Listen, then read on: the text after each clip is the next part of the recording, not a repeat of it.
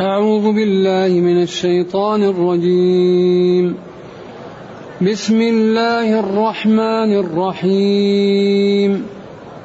بل بدا لهم ما كانوا يخفون من قبل. ولو ردوا لعادوا لما نهوا عنه وإنهم لكاذبون. وقالوا إن هي إلا حياتنا الدنيا وما نحن بمبعوثين. ولو ترى إذ وقفوا على ربهم قال أليس هذا بالحق؟ قالوا بلى وربنا. قال فذوقوا العذاب بما كنتم تكفرون. قد خسر الذين كذبوا بلقاء الله حتى إذا جاءتهم الساعة بغتة قالوا قالوا يا حسرتنا على ما فرطنا فيها وهم يحملون أوزارهم على ظهورهم ألا ساء ما يزرون وما الحياة الدنيا إلا لعب وله وللدار الآخرة خير للذين ولدار اقرأ. انظر الحرف أيوه. وللدار الآخرة خير للذين يتقون. أفلا تعقلون؟ قد نعلم إنه ليحزنك الذين يقولون. الذي قد نعلم إنه ليحزنك الذي يقولون. فإنهم لا يكذبونك. ولكن الظالمين بآيات الله يجحدون. ولقد كذبت رسل من قبلك فصبروا على ما كذبوا فصبروا على ما كذبوا وأوذوا حتى أتاهم نصرنا. ولا مبدل لكلمات الله. ولقد جاءك من نبأ المرسلين. وإن كان كبر عليك إعرابهم فإن استطعت أن تبتغي نفقا في الأرض أو سلما أو سلما في السماء فتأتيهم بآية ولو شاء الله لجمعهم على الهدى فلا تكونن من الجاهلين. الحمد لله الذي أنزل إلينا أشمل كتاب وأرسل إلينا أفضل الرسل وجعلنا خير أمة أخرجت للناس فله الحمد وله الشكر على هذه النعم العظيمة والآلاء الجسيمة والصلاة والسلام على خير خلق الله وعلى آله وأصحابه ومن اهتدى بهداه. أما بعد فإن الله تعالى يبين حال الكافرين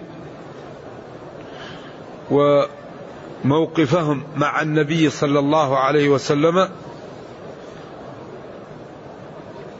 وما يحصل لهم من الندم يوم القيامة.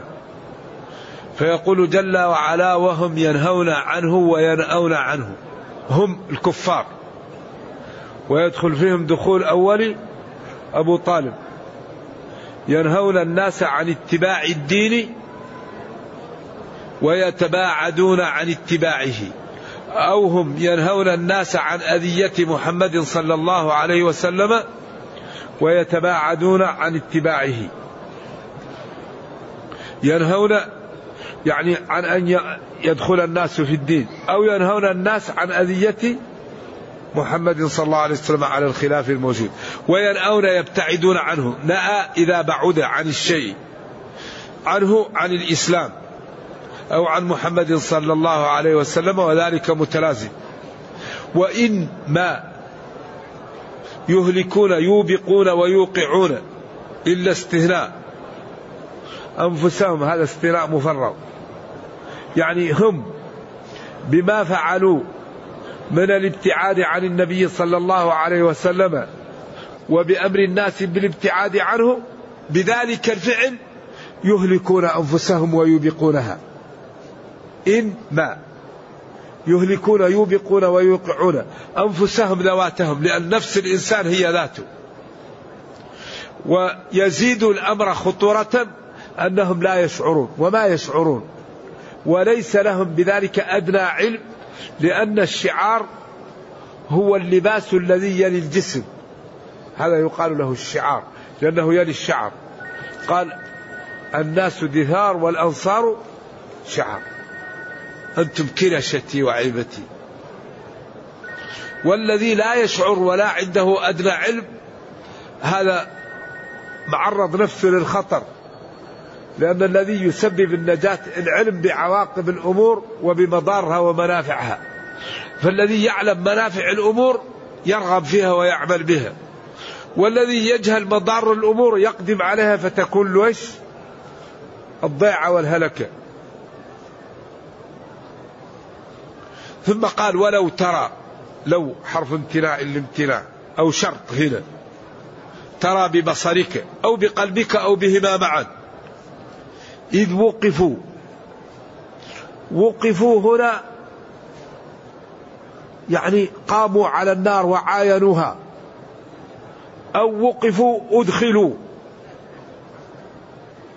أو وقفوا أصبحوا حولها. يعني قريبين منها يروها.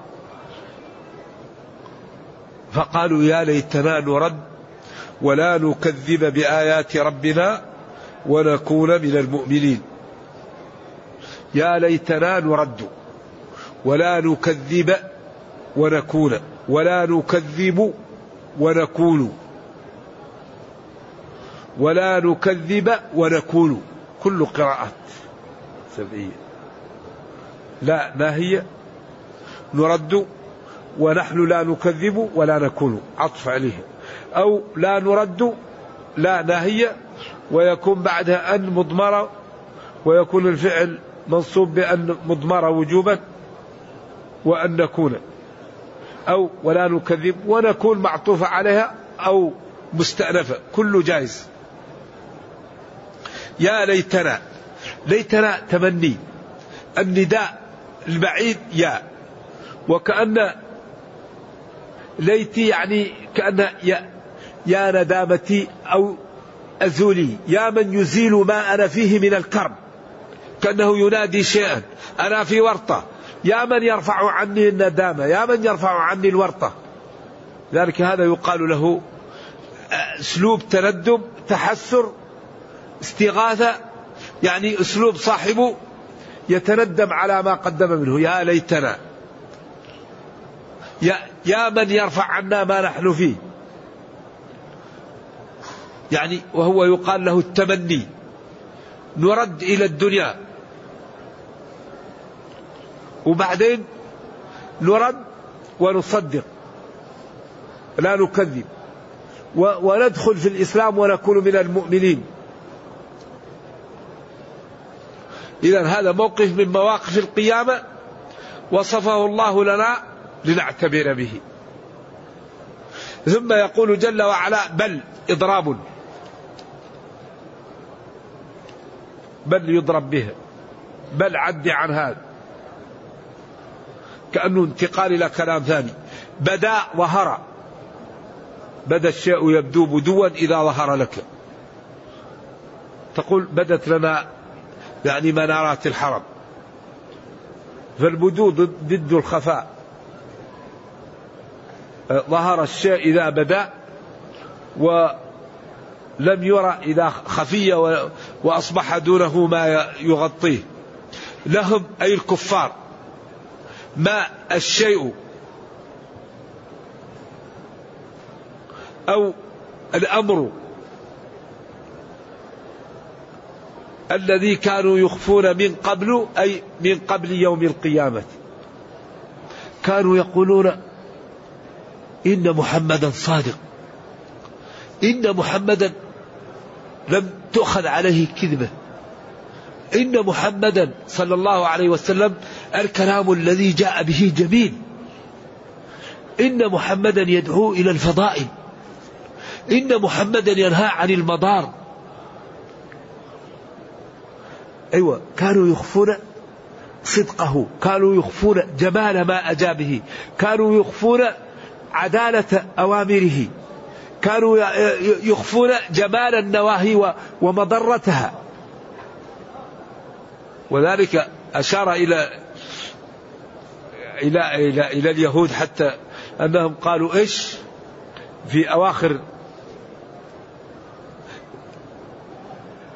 لما تخبرونهم بما بما فتح الله عليكم ليحاجوكم به عند ربكم. فأحيانا ما يخفونه قد يظهر منه بعض بعض الأشياء كل إناء بالذي فيه ينضح. مهما تكن عند امرئ من خليقة وإن خالها تخفى على الناس تعلم. إذا هم يخفون لكن أحيانا يظهر. ولذلك لما جس هذا النضر وأبو جهل في مجلس ومرة قيل مع أبو سفيان قال له أترى محمدا يكذب؟ قال والله ما كذب. ووصل الأربعين ونحن نسموه الأمين. بعد أن جاء أصبح رجلا كبير يكذب ويكذب على الله. والله لا يعقل هذا ما كذب على الناس ولا كذب في أمر. وبعد أن أصبح رجلا كبيرا وكهلا يكذب على الله هذا ما يمكن. ولذلك هم كانوا إذا يحتاجوا لشيء أو اهتموا بشيء يودعونه عنده. يعني لأنهم يعلمون أنه لا يغش ولا يخون. ودائع ودائعهم يجعلونها عنده.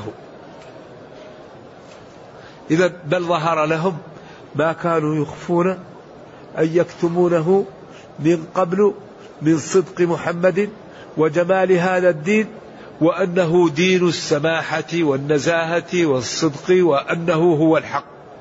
كانوا يخفون هذا يوم القيامة ظهر لهم ذلك الذي كانوا يخفونه ووضح لهم للعيان. ولكن الله تعالى رد عليهم. لأن هؤلاء القوم خلقوا أسرارا. وهذا الذي يخيف ويجعل العبد يتكايس ويدعو الله الاستقامة وأن يبعده عن الشرور. ولو ردوا لو فرضنا أنهم ردوا رجعوا إلى الدنيا إيش؟ لعادوا لما نهوا عنه. وإنهم لكاذبون في قولهم ولا نكذب بآيات ربنا ونكون من المؤمنين. وذلك لأن نفوسهم جبلت على الشر ولأن هذا كلام عاطفة فإذا زال عنهم الألم والخوف عادوا إلى ما طبعت عليه القلوب. ولذلك ترى الإنسان الآن بيننا مريض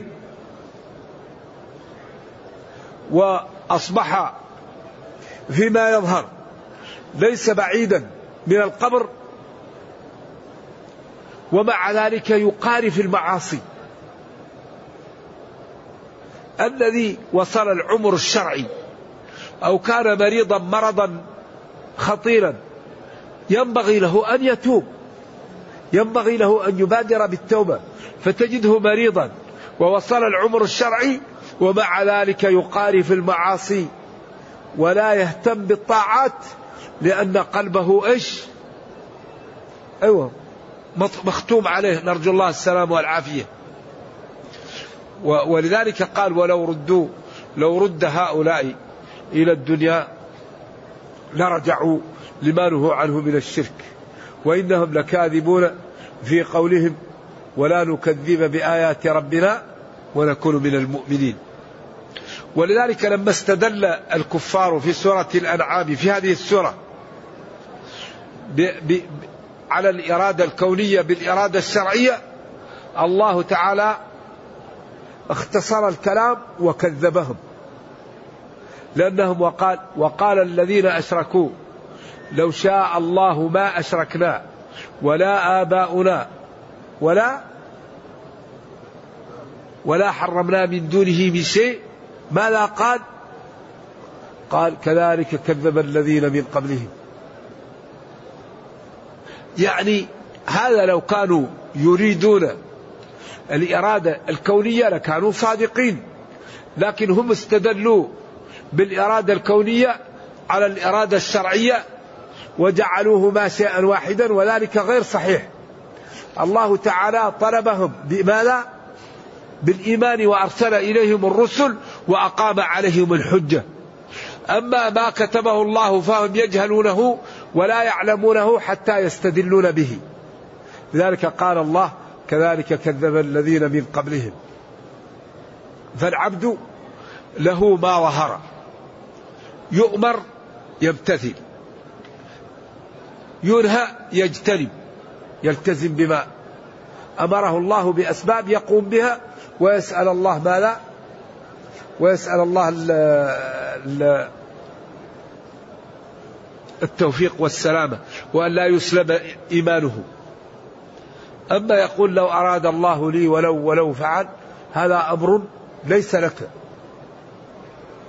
ولا لك أن تعترض على شرع الله ولا ما أراد لكن لك أن تلتزم الأوامر وتجتنب النواهي وتسأل الله التوفيق والتثبيت.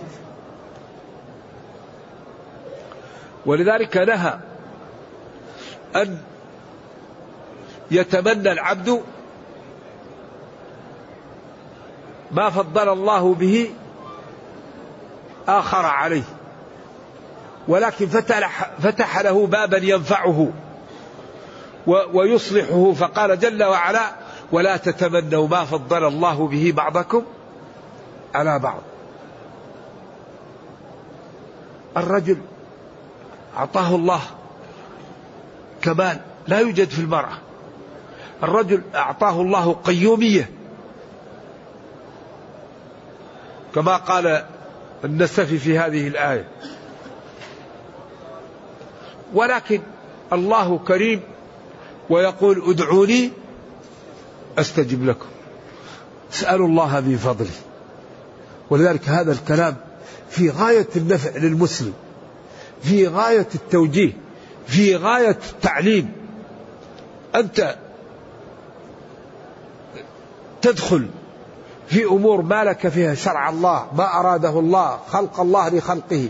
جعل أحدهم غنيا جعل أحدهم طوالا جعل أحدهم قصيرا جعل أحدهم فقيرا جعل أحدهم ذكرا جعل أحدهم أنثى. أنت لا تعترض ولا تقول ليتني ليتني لا. وإنما قل اللهم إني أسألك كذا وكذا فالله يعطيك وأسأل الله من فضله. هذا كلام عجيب. في غاية الجمال في غاية الحسن في غاية النفع لأن بعض الناس يدخل أحيانا في الخطر يقول لما ميراث المرأة أقل من ميراث الرجل؟ لما الرجل يجوز له أن يعدد الزوجات والمرأة لا تعدد الزوجات؟ لما الرجل ينسب له الولد والمرأة لا ينسب لها الولد؟ طيب الله قال ادعوهم لآبائهم. وقال الرجال قوامون على النساء. قال للذكر مثل حظ الأنثيين. هذا كلام من؟ هذا كلام الله. هذا شرع من؟ شرع الله. إذا لا تعترض على الله. لكن تريد شيء اسأله من الله. تريد مال؟ قل اللهم ارزقني مالا. تريد جاه؟ قل اللهم ارزقني جاها. تريد ولدا؟ اللهم ارزقني ولدا. تريد محبة؟ في قلوب الناس قل اللهم ارزقني محبة خلقك. واسألوا الله من فضله. لا إله إلا الله. ما أجمل هذا الكلام. كلام في غاية الروعة. في غاية التوجيه في غاية الحسن.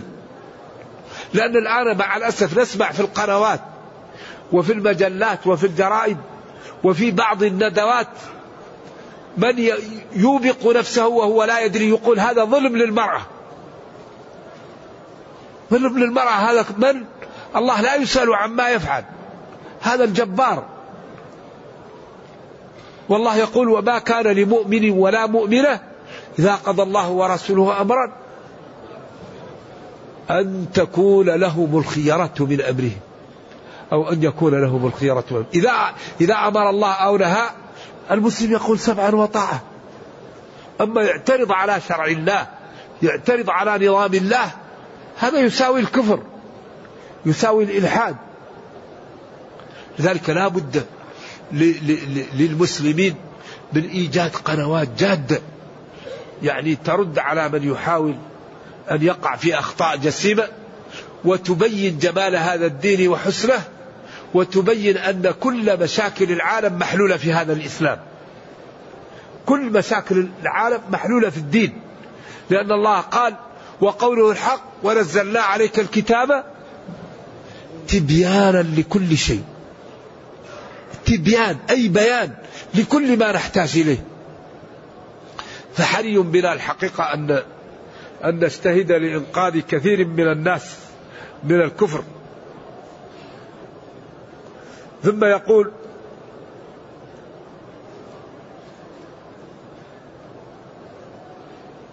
وقالوا هؤلاء الكفار إن ما هي إلا حياتنا الدنيا. حياتنا الدنيا الأولى أو القريبة. نموت إيش؟ وما نحن بمبعوثين. ما قال ونحيا وما نحن بمبعوثين. إذا هذا إيماء إلى المشكلة. هذه المشكلة. هذا سبب الورطة. إذا سبب الورطة الكفر. ومن الكفر ما هي إلا حياتنا الدنيا نموت وما نحن بمبعوثين. إذا هذه الورطة. الورطة من وين جات؟ جات من هذا الكلام. جاءت من الكفر. إذا وهم عياذا بالله يتمنون يوم القيامة الرجوع ولكنهم إذا رجعوا لا يتركوا هذا لأن النفس الخبيثة. خلاص عياذا بالله. النفس الخبيثة مهما لا لا لا تقلع لا تخاف لا ترتدع. لا ينفع شيء. أما النفس الطيبة دائما ينفع. لأن الله يقول وذكر إيش؟ إن نفعت ذكرى. ويقول إن الذكرى تنفع المؤمنين. الذين إذا ذكر الله وجلت قلوبهم وإذا تليت عليهم. أما الكفار إذا قرئ القرآن ازدادوا طغيانا كفرا. قل هو للذين آمنوا هدى وشفاء. والذين لا يؤمنون في آذانهم وقر وهو عليهم عمل. إذا هنا قال وقال هؤلاء الكفار إن ما هي إلا حياتنا الدنيا أي القريبة وما نحن بمبعوثين. وما نحن؟ البعث هو الإحياء بعد الموت وهو اجتماع الناس يوم البعث يوم القيامة يخرجون من قبورهم أحياء. ولو ترى يا نبي إذ وقفوا وقفوا وعاينوا ما لهم عند ربهم وما أعد لهم في القيامة. وقال لهم أليس هذا بالحق؟ أليس هذه القيامة؟ أليست هذه النار؟ أليست هذه الجنة؟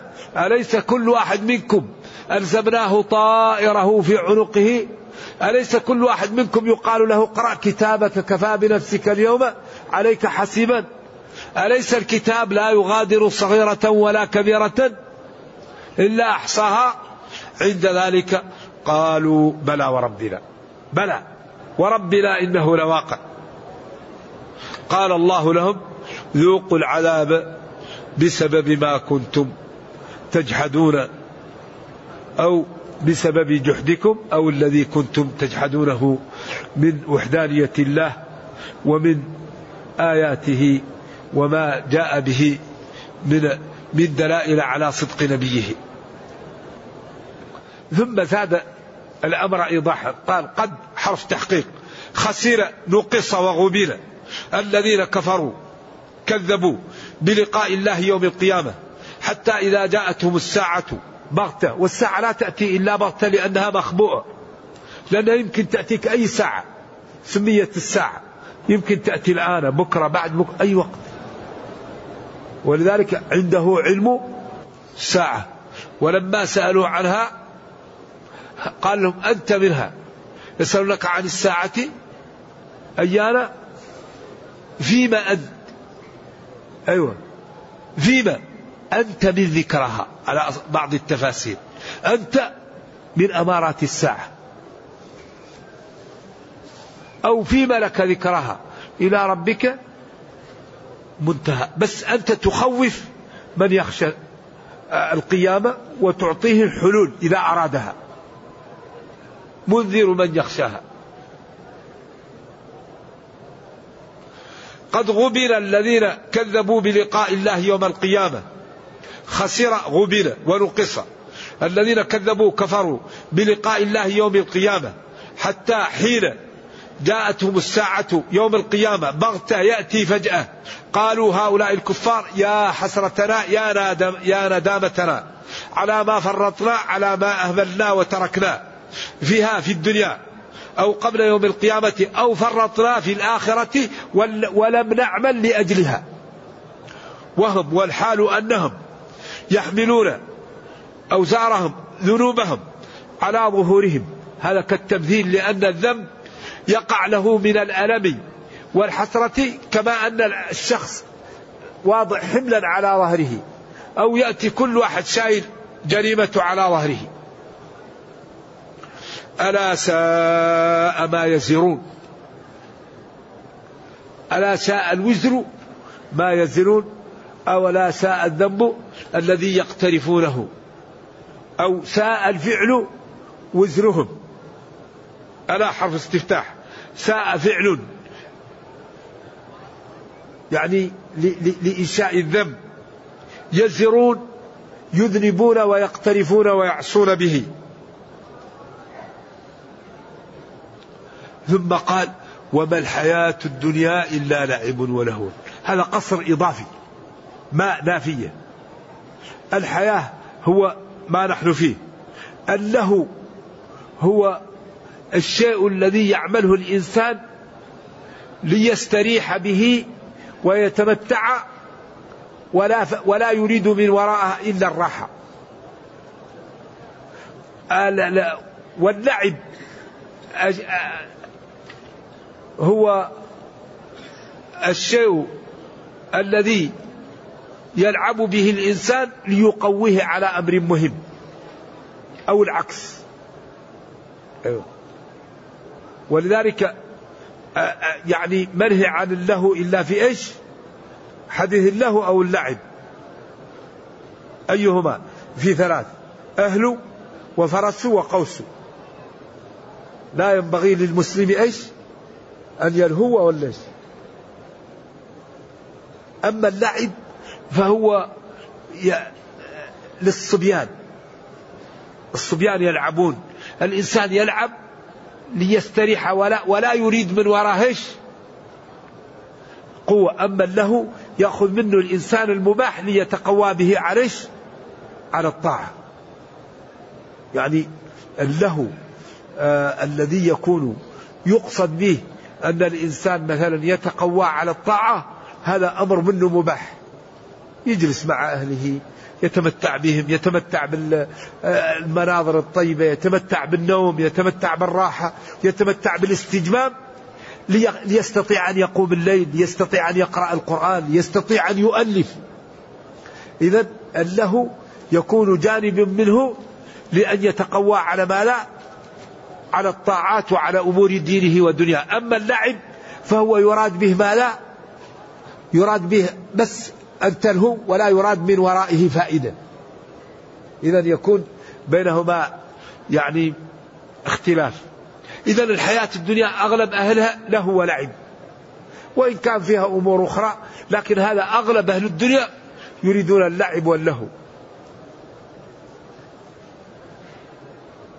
ولذلك قال في سورة الحديد إنما الحياة الدنيا لعب ولهو. وزينة بينكم وتكاثر في الأموال والأولاد كمثل غيث أعجب الكفار الزراع نباته ثم يهيج يطول فتراه مصفرا ييبس ثم يكون حطاما. بعدين قال وفي الآخرة عذاب شديد ومغفرة من الله ورضوان. هذه الحياة اللي لعب وله وزينة وتفاخر الناس فيها قسمان. قسم عذاب وقسم مغفرة. كما قال فريق في الجنة وفريق في السعير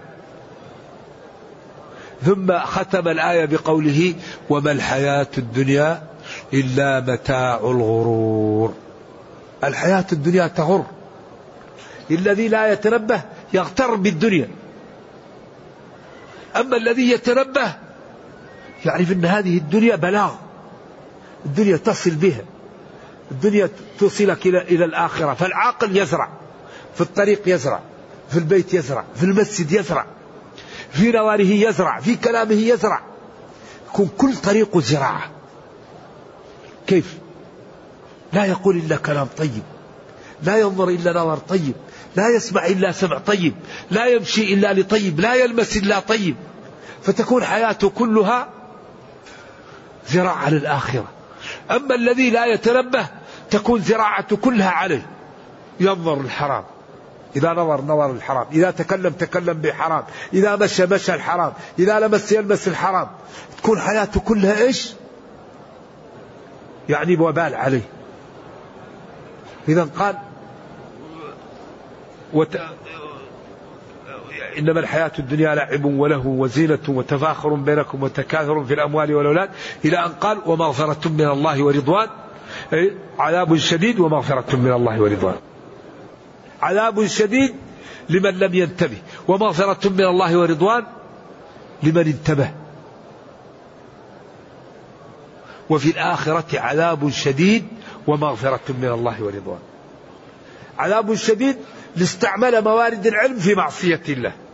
ومغفرة من الله ورضوان لمن استعمل موارد العلم في شكر الله. وجعل لكم السمع والأبصار والأفئدة إيش؟ لعلكم تشكرون. النظر لشكر الله السماع لشكر الله التفكر لشكر الله. ما هو النظر للحرام؟ ما هو السماع للحرام؟ ما هو التفكر في المعصية؟ وجعل لكم السمع والأبصار والأفئدة لعلكم تشكرون. إذا هذه الدنيا خطر خطر لمن لم ينتبه. خطر لمن لم يعمل. يقول تعالى وما الحياة الدنيا إلا لعب ولهو. لعب ولهو. ولا الدار والله للدار الآخرة يوم القيامة خير للذين يتقون. والله للقيامة خير للمتقين. كيف خير للمتقين؟ لأن المتقين لهم غرف. ترى إذا أردت تنظرها لا يمكن أن تراها حتى تعمل هكذا لبعدها في الغرف. يوم يجمعكم ليوم الجمع إيش؟ ذلك يوم التغابن. التغابن يوم القيامة. أصحاب الجنة اليوم في شغل فاكهون. إذا هؤلاء الذين لم ينتبهوا هؤلاء خسروا خسارة لا يعلمها إلا الله.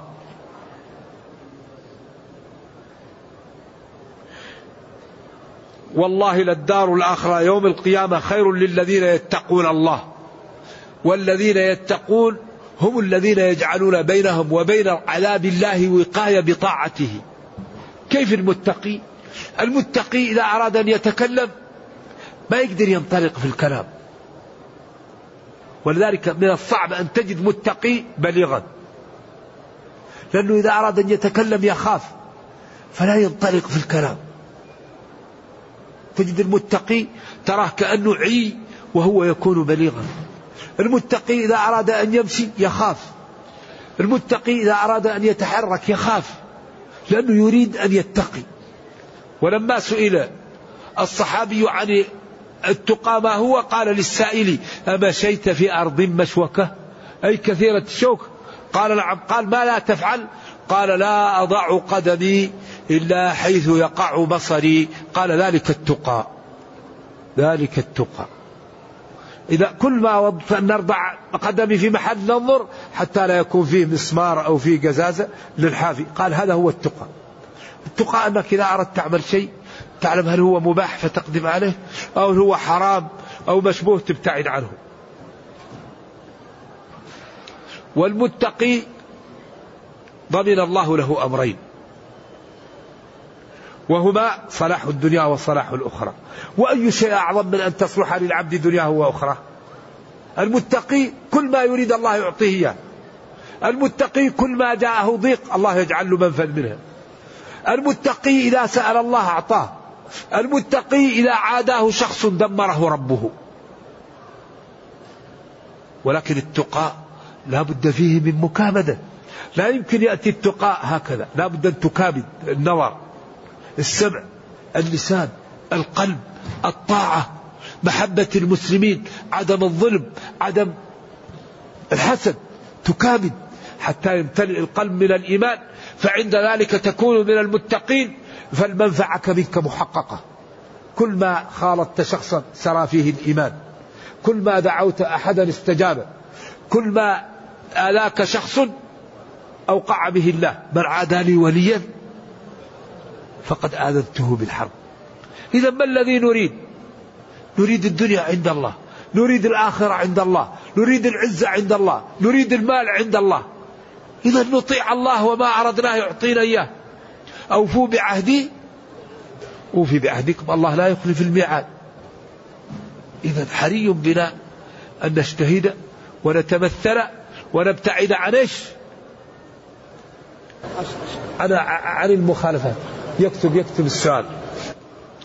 خير للذين يتقون. أفلا تعقل ألا تنتبهون؟ ألا تستعملون؟ ألا تنظرون؟ ألا تتابعون؟ ألا تقارنون؟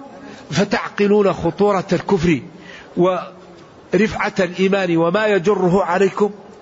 أه همزة استفهام. ألا يظهر لكم ما قلت لكم؟ ألا يظهر لكم الواقع؟ فتعقلون. إذا الهمزة الاستفهام والفاء عاطفة كلام مقتضى في الأسلوب. أي أيخفى عليكم أمر بعد هذا؟ ألا ألا تستعملون يعني النظر فتعقلون الواقع؟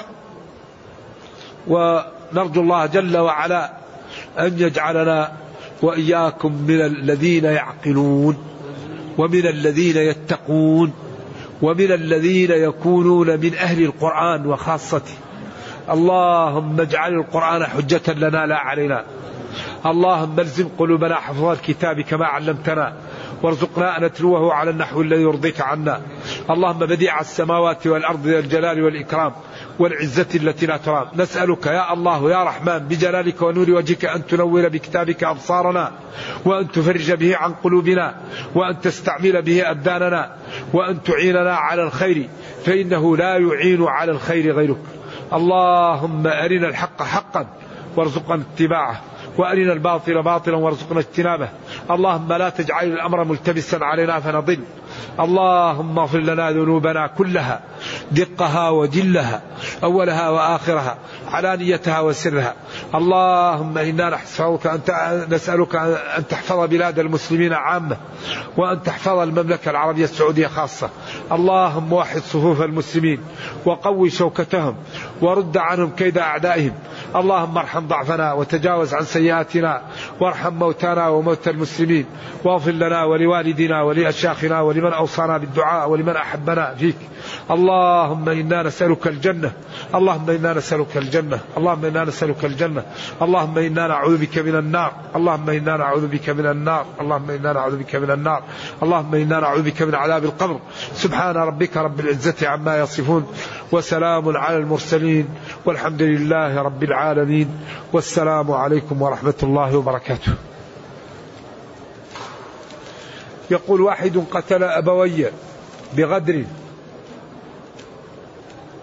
آخذ قتل يعني القود من ابنه أو أخيه. هل يجوز لي؟ لا.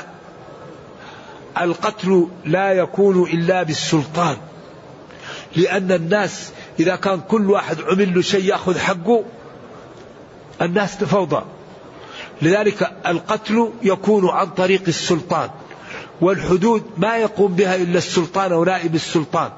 ولذلك أنت لو يقتلك شخص وتكون لا تريد أن تسامحه وتأتيه وتقتله أنت تقتل. لكن السلطان تأتيه القضية وبعدين يثبت فإذا جاءوا الشهود وتحقق القتل العمد العدوان ولم يكن هناك شبهة ولا لوث ولم يعفو أهل أولياء القتيل يقام ويقاود عليه. ولذلك قال الله تعالى ولكم في القصاص حياة.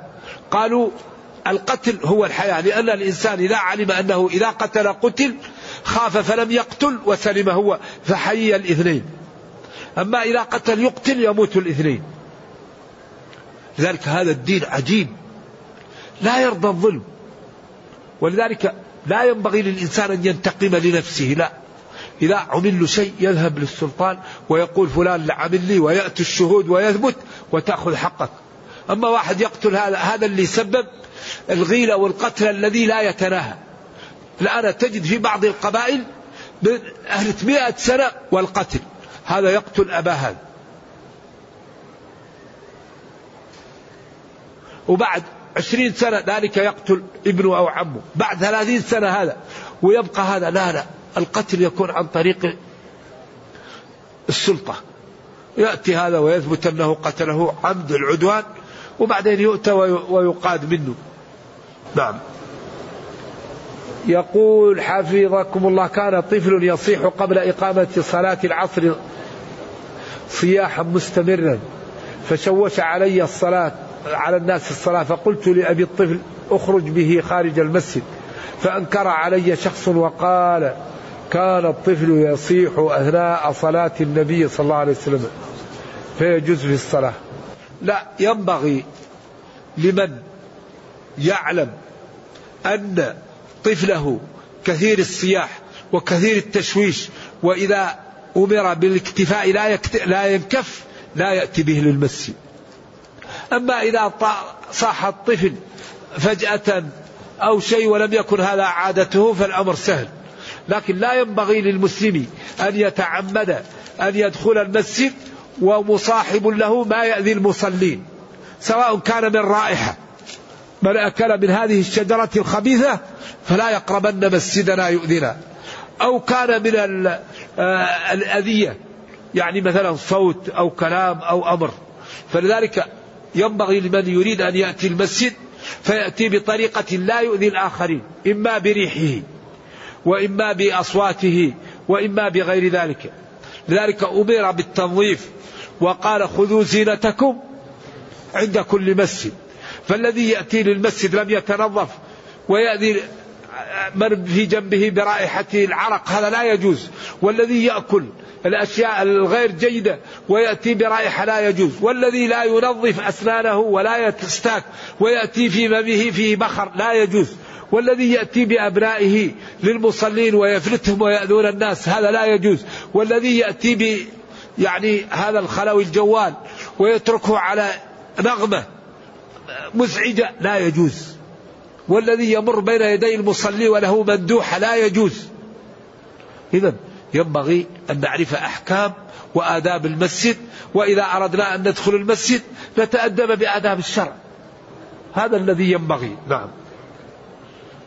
ما الحكم في هذا القول؟ مدحت بطيبة طه وطه دعول له. على كل حال طه إذا كان النبي صلى الله عليه وسلم الله مدحه قال وإنك لعلى خلق عظيم. والمدينة رغب فيها النبي صلى الله عليه وسلم. قال الإيمان يأرز إلى المدينة. وقال من أراد أهل المدينة بسوء ماع كما يماع الملح في الماء. وقال لعن الله من أحدث فيها حدثا أو محدثا فعليه لعنة الله والملائكة والناس أجمعين أجمعين لا يقبل الله منه صرفا ولا عدلا. وقال تفتح اليمن ويذهب الناس يبسون أو يبسون وتفتح الشام ويذهب الناس يبسون أو يبسون وتفتح العراق ويذهب الناس يبسون أي يسوقون ويمشون. والمدينة خير لهم لو كانوا يعلمون. من صبر على لأوائها كنت له شهيدا أو شفيعا يوم القيامة. فالمدينة لا شك من أفضل بقاع الله. والنبي صلى الله عليه وسلم أفضل البشر. و والله أعطاه مكانة لم يعطيها لغيره.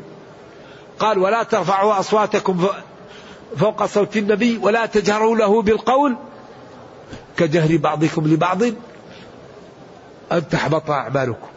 أن أن تحبط مفعول لأجله. وأنتم لا تشعرون الحال كراهة أو لأن لا تحبط أعمالكم والحال لا تعلمون وهذا فيه غاية التهديد والوعيد. ولكن الدين ما جاء به الله. النبي صلى الله عليه وسلم فضله الله وطيبة شرفها الله. ولكن في هذا ما جاء عن الله نعمل به وما لم يأتي لا نقول به ولا نعمل به. فهمتم؟ إذا التفضيل والأقوال ما جاء عن الله نقول به. وما نفاه الله ننفيه وما سكت عنه الوحي نسكت. الدين ما هو بالهوى.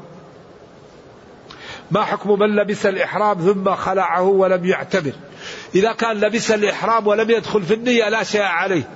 وإن كان دخل في النية فهو محرم إلى قيام الساعة. لا يخرج من الإحرام من دخل فيه إلا بواحد من ثلاثة أمور. على القول الراجح. طواف بالكعبة اشتراط عند جلة من العلماء وإن كان قائله قلة لحديث ضباعة أو الحصر بالعدو. فهمتم؟ إذا الذي يلبس الإحرام ويقول أنا وجدت زحمة ويخلع الإحرام بقي محرم. لأن الله قال وأتموا الحج فهو محرم حتى يتم الحج أو يشترط أو يأتيه عدو يقول له لا تدخل. أما الحصر بالمرض بعض العلماء قال حصر ولكن المحققين قالوا المرض ليس بحصر. لأنك تبقى مريض وأنت محرم فإن شفاك الله تأتي بالعمرة وإن قضى عليك تبعث يوم القيامة ملبية نعم. إذا هذا الذي يفعله كثير من المسلمين لا ينبغي.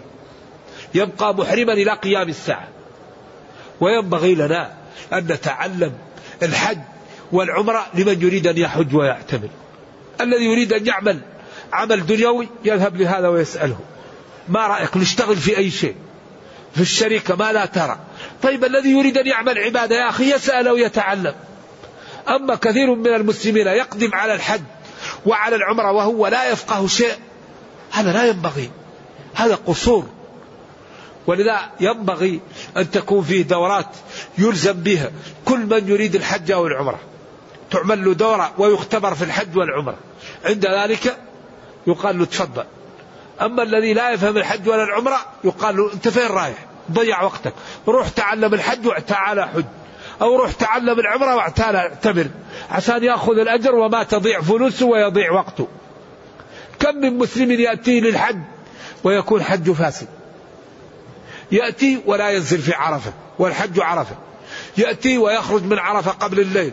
وكثير من العلماء قال الركن في الليلية كالمالكية. كثير من الحجاج لا يطوف والطواف ركن. يطوف من بيت العتيق لأنه يطوف ويأتي من داخل إيش؟ حجر. ما يطوف بالكعبة وإنما يطوف داخل الكعبة. وهم قال وليطوفوا بالبيت. في فيترك جزء من الكعبة فيفسد طوافه.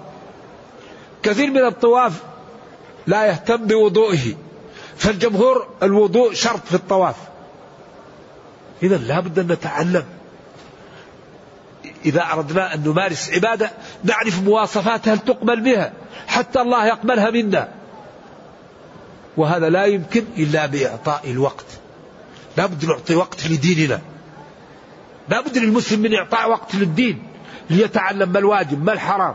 أما واحد يريد أن يدخل الجنة وهو ما هو مستعد ليعطي ساعة لدينه هذا ما يمكن.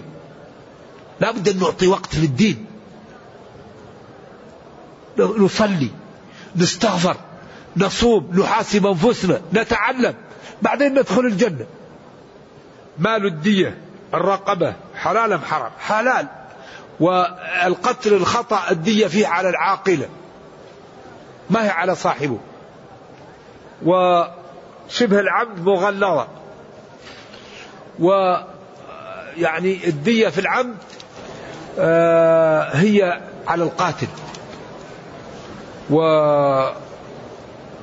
هي بدل من رقبته. حتى قالوا لو طلبوا أكثر يجوز أن يعطى لهم لي لي لينجوا. نعم. هذا يقول إن والده جزاه الله خير بنى مسجد وحرص عليه وأتمه. ولكن والده عمل شيكا للمسجد ونسيه هو ونسيه والده وتم بناء المسجد. فماذا يفعل بالشيك. هذا الشيك الآن يكون للورثة. ما دام المسجد تم وهو عمله للشيك وانتهى هذا الأمر فهو الآن للورثة. إن أحب الورثة أن يجعلوه وقفا. ويجعله تابعا للمسجد فهذا خير وفضل. وإن أراد الورثة أن يقتسموه لأنه شيك عمله أباهم للمسجد والمسجد تم فهو للورثة. فإن أرادوا أن يجعلوه وقفا وإن أرادوا أن يقسموه. والله أعلم. يقول المرجو منكم توضيح صفة كيفية بر الوالد تارك للصلاة. وبالتالي كافر على قول عدد كبير من العلماء. وجزاكم الله. الوالدان. الله طلب من الولد إكرامهما. قال وصاحبهما في الدنيا معروفا.